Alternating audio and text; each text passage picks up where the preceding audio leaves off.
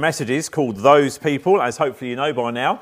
And uh, what we've been doing over the last five weeks, we've been looking at, well, we've been looking at relational health. And we've been looking at, well, how do we deal with those people? You know, those kinds of people in our lives that are the difficult kinds of people. And what we've been thinking about is, well, how do we live with those people? In fact, deal with them, care for them. In fact, go further than that. How do we actually love those kinds of people? And so far in this series, we've looked at how that love is the key to loving difficult people. We've looked at how we can be wise in our relationships. And last week we talked about how God wants to heal the hurts in our lives, those hidden wounds that have often been inflicted by those people in our lives. This morning, kind of almost moving on from that area, is to think about this morning about this whole area of forgiveness. Now, would you agree that it is easier to forgive someone who's hurt you once than someone who's hurt you multiple times? Of course it is. It is so much easier to do that. Because you see, when somebody irritates me or hurts me or somebody stabs me in the back many, many times, time after time, do I really have to forgive them? I mean, you know, if they do it once, fair enough. But if it's a constant thing and even a kind of maybe even talk to them about it, do I really have to forgive them? That's a good question, isn't it? Well, it's a question, in fact, that Peter asked some 2,000 or so years ago in Matthew 18 21. Then Peter came to Jesus and asked, Lord, how many times shall I forgive my brother when he sins against me? Up to seven times? And it's interesting there that Peter says, he asks, How many times shall I forgive my brother? Now, I don't know whether it, if Peter is thinking about his, his actual brother, his brother Andrew. I mean, maybe he had some specific thing that irritated him. I, I, I don't know. Because you see, 90% of resentment occurs in families. It occurs between husband and wives, between brothers and sisters, between parents and children. Why? Well, because those are the people that very often we spend the most time with. And because of that, things get on our nerves and we begin to get irritated and cross and angry, and then it all blows up, doesn't it? So Peter says, he says, How many times do I have to forgive maybe his brother, but actually it's a wider question. How many times do I have to forgive those people who offend me? Those people who uh, have done, who have wronged me? Those people who have upset me? And Peter thinks he's being real generous when he says seven times. Because you see, Jewish law required that you only forgive a person, you only have to give a person up to three times. So Peter's thinking, well, do you know what? I'll double that. I'll double the law and I'll make it six and I'll throw one in for good measure. How about seven times, Lord? And he's expecting Jesus to go, Wow, Peter, what a spiritual giant you are. Willing to forgive seven times? Amazing.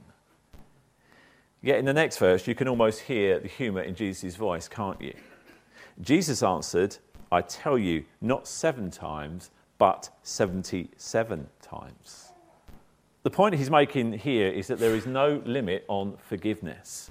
And if you're keeping score every time you forgive, then, well, actually, you haven't forgiven really in the first place. So Jesus tells us a story and he says, You'll have to learn to forgive on a continual basis, on a constant basis, for three very important reasons. N- not for other people's benefit, but really for your own. And so, what he does, as he often would do, is he would tell a story. He would tell a parable, and he tells a story of a king that calls in his debts. Verse 23. Therefore, the kingdom of heaven is like a king who wanted to settle accounts with his servants. As he began his settlement, a man who owed him 10,000 talents was brought to him. Since he was not able to pay, the master ordered that he and his wife and his children and all that he had be sold to repay the debt. Now, this servant comes to the king and he is hopelessly in debt. In fact, he owes 10,000 talents to his king, to his master. Now, do you know how much that is in today's money? It's about 12 million pounds. Now, that's a big debt, isn't it? If you think about it. This guy is 12 million quid in debt. Now, maybe he invested in the wrong funds. I, I don't know. Maybe some investments went wrong. But, but for one reason or another, he is never, ever going to repay this amount of money. He is up to his neck in debt. And in those days, there's no such thing as a bankruptcy court. There are only two alternatives. you are either put in jail or you're sold as a slave to pay off your debts. So the king says, You owed me 12 million quid and you can't pay up, so let's just sell him into slavery. But it's kind of pathetic, because the next verse we read this The servant fell on his knees before him. Be patient with me, he begged, and I will pay back everything. He ain't going to do that, is he? He is 12 million pounds in debt and he goes, Give me a few days. There is no way on earth he is going to pay back that debt. And that's Jesus' point here. Even at a thousand pounds a day, it's going to take him something like 30 years or so to pay off a million pound debt. He is hopelessly in debt. But in the next verse, it says, The servant's master took pity on him, cancelled the debt, and let him go. That's amazing. He takes pity on him and he cancels the debt and he says, Look, let's just call it even. We'll wipe the slate clean. You no longer owe me 12 million pounds. Amazing. An amazing story that Jesus tells that, that pulls us into this story, on that, and that's Jesus' plan. Because you see, Jesus never told a story to sort of entertain his audiences there was always truth, there was always insights and purposes behind his parables. There was always a reason Jesus tells these stories that he tells. And remember, he's telling this story immediately after Peter asked him the question, How many times should I forgive? And what Jesus wants to learn here through this story is why I must learn to forgive. And there are three reasons that I want us to understand from this parable this morning. The first is this the first reason I must learn to forgive is that God offers me forgiveness. In this story, this guy piles up this amazing debt and he is forgiven by the king. But that is nothing compared to the debt that I owe God. You and I, we have amassed quite a debt that we owe him. And if God gave me what I deserved, I wouldn't be alive today, and neither would you. Because of all the things that we've done wrong in our lives, all of the things that we've done, we are hopelessly in debt to God. In fact, Romans 3:23 says, "All have sinned and fallen short of the glory of God." We have all fallen short. We have missed the mark. We are therefore all in debt to God. And there is no way that I could ever repay God for all the things that I have done wrong in my life. But because God has chosen to, out of his great love, he has said, okay, Phil, we will wipe the slate clean. You can be forgiven. And that is called grace. Everything you've ever done wrong can be forgiven and forgotten. That is grace. Romans 8 1 says this there is no condemnation for those in Christ Jesus completely forgiven. But here's the thing whatever God has done for me, He expects me to do for other people.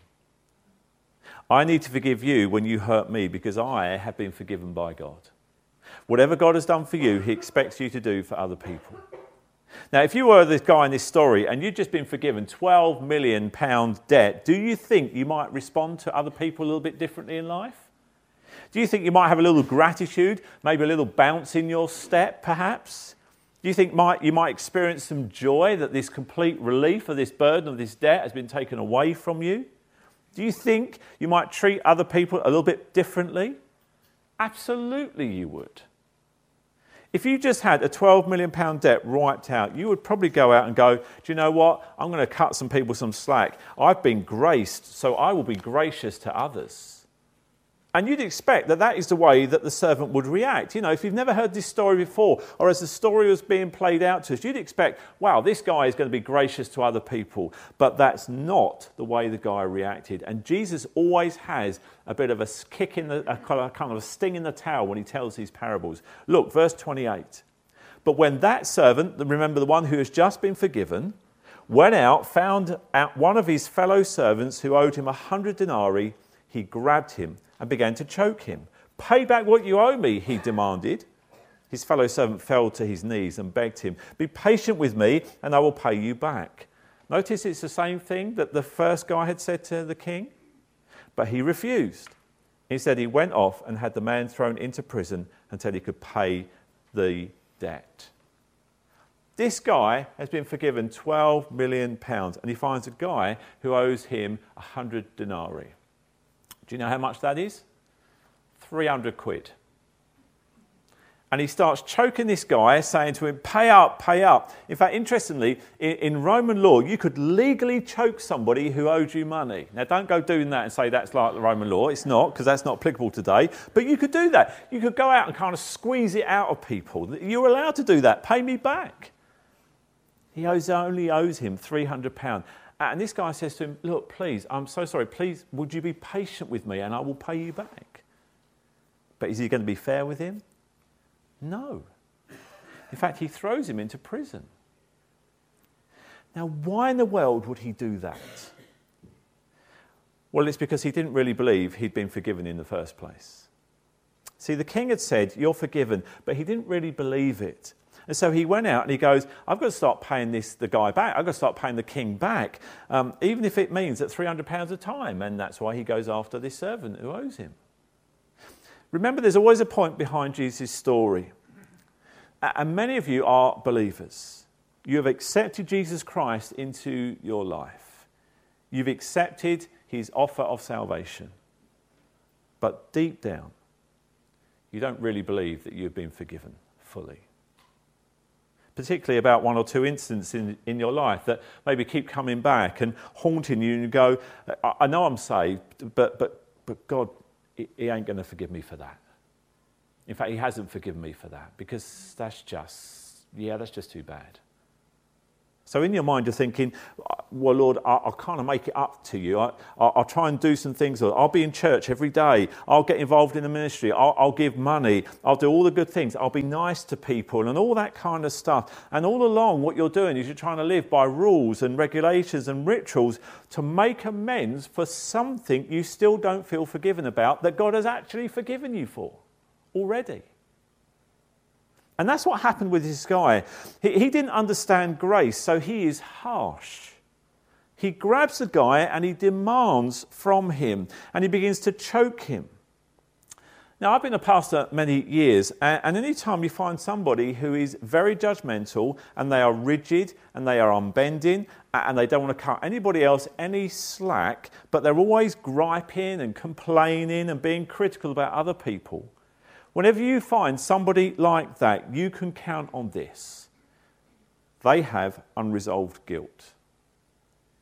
Beneath that desire to put other people down, to criticize, to, to maybe be a perfectionist and judgmental, beneath that is unresolved guilt. If I don't feel good about me, I certainly don't want you feeling good about you. And we tend to cast our guilt onto other people and then we act in judgmental ways. Uh, and this guy had that. You don't really feel forgiven. And, yeah, and therefore you don't feel worthwhile. Now, on the other hand, when you remember how much God has forgiven you, you are going to be gentler towards other people. When you realize, do you know, I'm a, I'm a trophy of God's grace. And there's no way I can ever repay all that God has done for me. I wouldn't even be alive if it wasn't for the grace of God. I don't get what I deserve. I get what I need from God. If I got what I deserved, I wouldn't be here. When you remember that, then your whole outlook on life is completely different. Because then you're going to be more open and more generous and more forgiving. In fact, write this down. When we feel unforgiven, we tend to be unforgiving. When we feel unforgiven, we tend to be unforgiven because we don't want to let anybody else off the hook because we don't feel like that we are ourselves. And very often we project how we feel onto others. What is the key to this? How do we deal with this? Well, look at Ephesians 4, verse 32. Be kind and compassionate to one another, forgiving each other. Well, why? Just as in Christ God forgave you. True living is when I'm right with God and then I'm right with others. I have a right relationship with God when I ask for forgiveness. That's what makes me right with God. It's not how many times I go to church. It's, it's not if I'm nice to other people.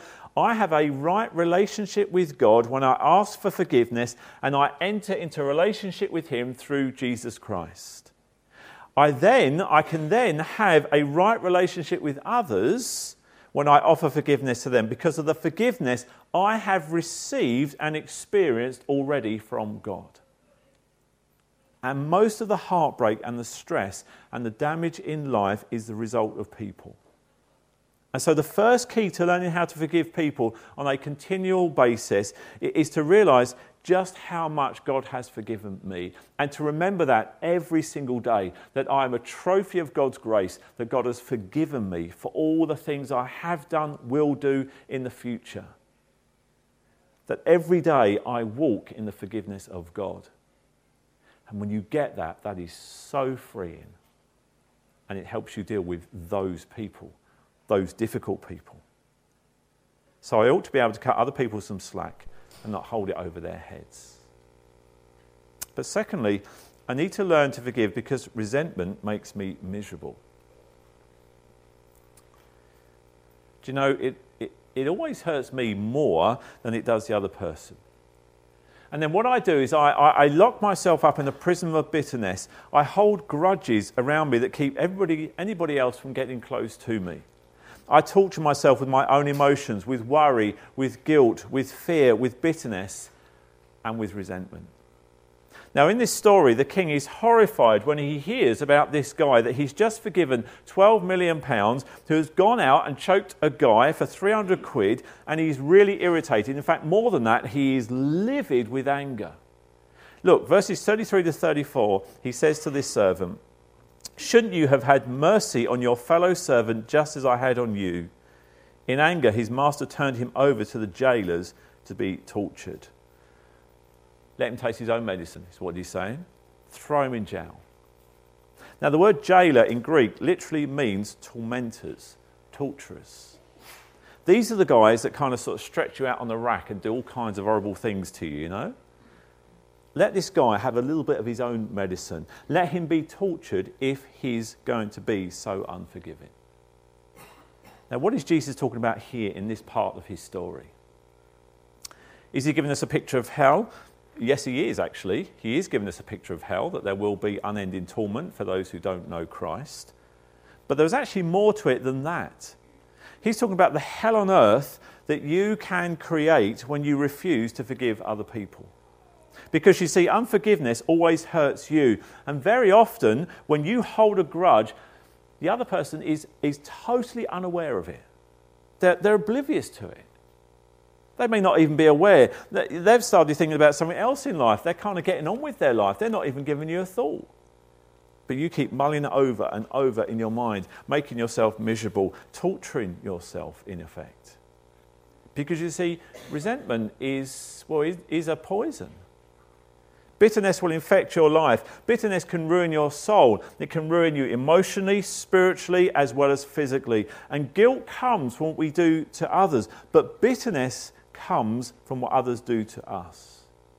And if we could learn how to deal with both of those in our, in our lives, well, our lives will be transformed overnight. Job 21, verse 23 says, Some men stay happy until the day they die. Others have no happiness at all. They live and die. Look at this with bitter hearts. In other words, they just torture themselves. Let me ask you what bitter memory is making you miserable? What resentments are you holding on to? And as I just mentioned that, all of a sudden it starts coming up in your mind right now. That hidden hurt that just keeps gnawing away at your peace of mind. Look, as your pastor who loves you, let me just say to you, just let that go. Let it go for your own sake. Because all it does is it hurts you. Job 5 2 says, To worry yourself to death with resentment would be a foolish, senseless thing to do. And yet we do it. But it's just not worth it. See, when we fail to forgive other people, God doesn't have to lock us up in jail. We do that to ourselves. Because we say things like this We say, Never again will I let another man hurt me. Never again am I going to let a woman break my heart. I'm never letting a boss take advantage of me like that anymore. And we start building walls and we don't let people get close to us because we're afraid that we're going to be hurt all over again just by somebody else. And when we build those walls, who are we walling inside? Ourselves.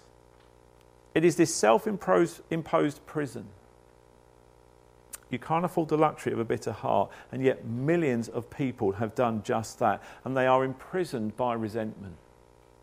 They're held captive by a grudge. They're locked up in anxiety and anger about somebody who's hurt them in the past. So, how do I break out of that prison? Because it is possible. Well, there is one key it is the key of the forgiveness of Jesus Christ. Therefore, I accept God's forgiveness and I offer it to others. That's what I do. I accept God's forgiveness for my guilt and I offer forgiveness to others for my resentment. That is the only key that will unlock, the, unlock the door of that jail so that you can begin to live the kind of life that God meant for you to live all along. And I need to learn to forgive because God has forgiven me. And, uh, and I'll never have to forgive anybody else more than God has forgiven me. And because the resentment makes me miserable, I need to forgive. But thirdly, I need to learn to forgive because I'll need more forgiveness in the future. That's so true, isn't it? Because we're going to blow it, we're going to upset people, we're certainly going to need forgiveness from God in the future, and we're certainly going to need forgiveness from other people in the future. I need to learn to forgive other people because I will need more forgiveness in the future. Jesus says this in verse 35 This is how my heavenly Father will treat each of you unless you forgive your brother from your heart. He's saying, However, I treat other people, that's the way that I'm going to be treated by God. If you don't forgive others, how can you expect God to forgive you? Do you see how pointed Jesus is here? Because he's saying here, he's saying in effect, forgiveness is a two way street. Now, the Bible says very clearly, not just in this place, but in many other places, we cannot expect to receive what we are unwilling to give. I need to learn to forgive because I'm going to need more forgiveness in the future. See, when you pray the Lord's Prayer, Lord, forgive us our debts as we forgive our debtors, forgive us our trespasses as we forgive those who trespass against us, you are saying this God, I want you to forgive me as much as I forgive everybody else. Uh oh. Do you really want to pray that prayer? Because that's what you're praying. God, you forgive me as much as I forgive everybody else. You see, it's, it's reciprocal, this issue of forgiveness. Matthew 5, verse 7 says, Blessed are the merciful, for they shall obtain mercy. If you're unwilling to forgive, why do you think you deserve it yourself? You say, But they don't deserve it, but neither do you. I need to forgive because I will need more forgiveness in the future. See, notice this verse. It says, This is how my heavenly Father will treat each of you unless you forgive your brother from your heart. Notice I've underlined those words from your heart there. Jesus is not talking here about lip service. You can't just say, Well, I forgive you, and not mean it. Because we do that all the time, don't we? If somebody hurts your feelings or does something to you, and you say, Yeah, yeah, I forgive you, but underneath you're going, I'm never going to forget that. I know. In fact, I'm going to get even. I'm never going to let them off the hook. Just because you say you forgive doesn't mean you've actually done it. Jesus says you've got to forgive from the heart. That means not just intellectually, it means you do it emotionally. Have you ever done this?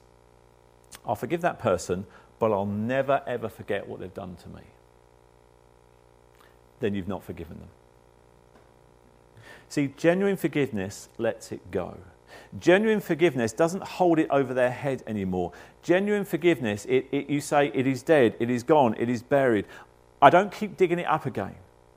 Because you see, what this parable is teaching us here is that forgiveness, it, well, it has to be a way of life if I claim to be a follower of Christ. It is, a, it is to be a continual, it is to be ongoing because I have been forgiven continually and ongoing by God day by day. And resentment makes me miserable, and I'm going to need continual and ongoing forgiveness in my own life in the future. And I am to offer forgiveness and I am to ask for forgiveness. And you say, But Phil, I don't want to forgive that person. I don't want to forgive that person because they'll just get away scot free if I do that. And that's not fair. Is forgiveness fair? Of course it isn't fair. But whoever said life was fair? Is it fair that you can just be forgiven by God? No, that is not fair. That is grace. You don't get what you deserve. Forgiveness is, is, is, is not fair and it's very expensive because somebody has got to pay for my sins. And somebody has, and his name is Jesus Christ. And 2,000 years ago, he came to this earth and he lived a perfect life and he showed us how to live. And then one day he walked up a hill and he allowed himself to be hung on a cross. And he stretched out his arms on the cross and he said, I love you this much. And he said, I will take all the sins of the world my sin, your sin, every bad, evil thing, I will take the penalty He does. And either you let Jesus pay for your sins on the cross, or you one day will have to pay for them. You either accept it or you reject it. And so what I'm saying here is this is forgiveness is it's free, but it is not cheap. It is the most expensive thing that there is. And it cost Jesus his life. It cost God his only son to pay for your forgiveness. And forgiveness, when it happens between people, occurs when the person who has been forgiven, the person who has been hurt or, or rejected voluntarily, decides to accept the pain, to absorb the hurt at great cost. Only then can forgiveness occur. And you say, well, why in the world would anybody want to do that? Because I have already been forgiven by God. Because resentment makes me miserable, and because I'm going to need more forgiveness from God in the future. Once you've experienced the forgiveness and the grace of God and you're a follower of Christ, then there is no excuse not to forgive others. And I know that's hard. But who said sometimes following, the, following Christ was easy? Take up your cross and follow him, he says. See, in this story, the debt of this man was paid for by a king, but in your case, it was paid for by the King of Kings, Jesus Christ. And you need to accept it, then you need to offer it to others. It doesn't matter what the other person has done to you. If you want to have God's blessing on your life, if you want to experience the cleansing power of God in your life, if you want to be set free from resentment and the burden of holding, holding that kind of blame on somebody, you must forgive.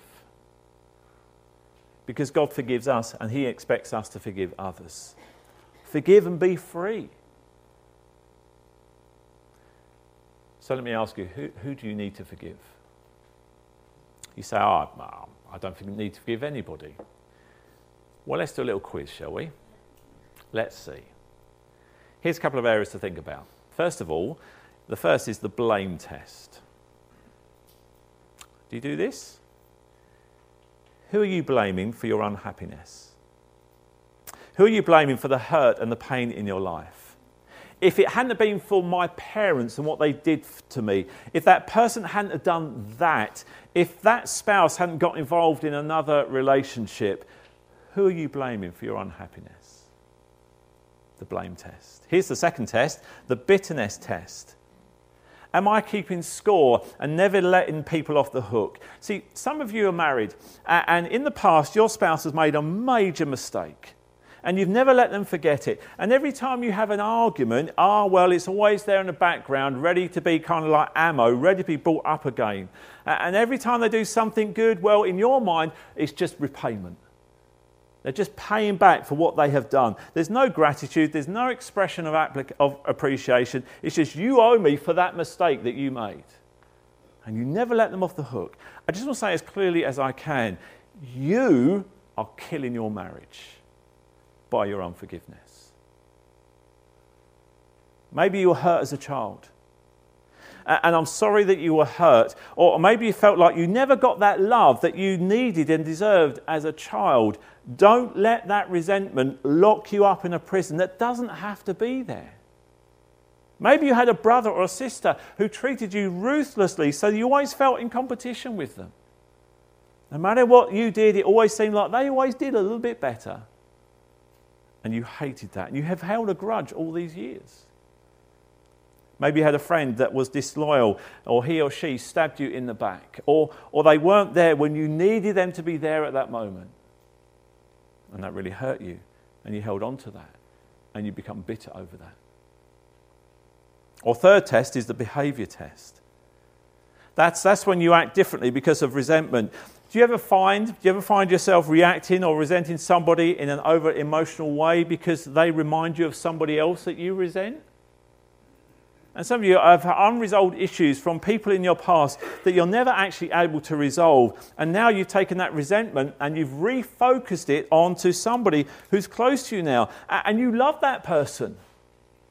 But when they do something that slightly reminds you of that former resentment, it annoys you. Hey, listen, you're not being fair to them and you need to learn to forgive. You're going to be hurt in life, and therefore you have two options.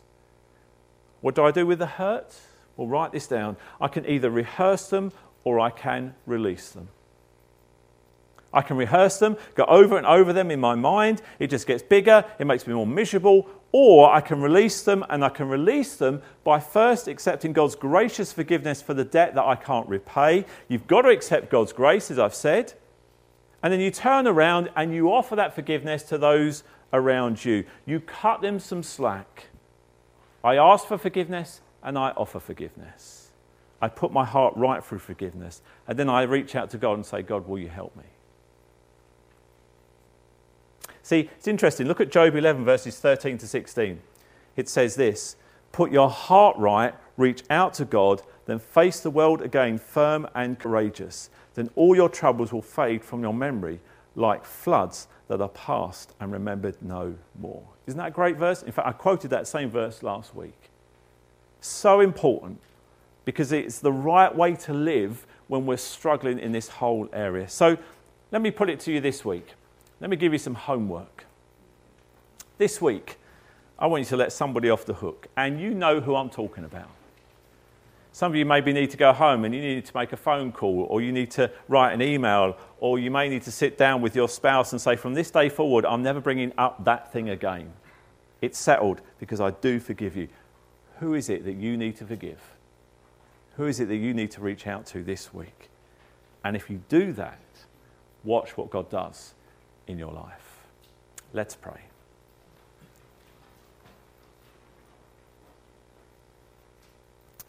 And our Heavenly Father, we do thank you for sending Jesus Christ. We thank you that Jesus paid a debt that none of us could ever repay. And Lord, we'll either accept your forgiveness or we will pay for our sins ourselves, one way or the other. So I pray today, if there's anyone here who has not opened their heart to you, that they would invite Jesus into their life to heal their hurt, to remove that bitterness, and to replace it with your love. Why don't I just encourage you for a moment just to talk quietly to God? Maybe you might want to even echo the words of this prayer. Dear God, thank you for your forgiveness for me. I ask you to forgive all that I've done wrong. I ask you to help me feel forgiven for those things that keep coming back and haunting me. And I know that resentment just makes me miserable. And I know that I'm going to need more forgiveness in the future. Help me to let people off the hook this week, to offer forgiveness. In your name I pray. Amen. Do You know, the amazing thing is, is about in Scripture, time and time again, we are given examples of forgiveness. You only have to read through the Bible time and time again, and we read of how Jesus not only forgives those who came against him, but we see examples of other people forgiving. We see it written in the Gospels. We see it written in the letters about how and why we should forgive. Let me read you some verses from 1 John 3, verse 16. Because you see, there is a costly nature to forgiveness because ultimately there is a sacrifice involved. And in a moment, as we stop and we remember all of those who gave the ultimate sacrifices, that they gave up their lives in different wars so that we have the freedom we enjoy, it also points us to the communion table because it points us to the one who gave up, who gave the ultimate sacrifice, who gave up his life so that we could have freedom, true freedom, a relationship with God through Jesus Christ. This is what it says in 1 John 3, verse 16. This is how we know what love is Jesus Christ laid down his life for us, and we ought to lay down our lives for our brothers. If anyone has material possessions and sees his brother in need but has no pity on him, how can the love of God be in him? Dear children, let us not love with words or tongue, but with actions and in truth. Do you see that?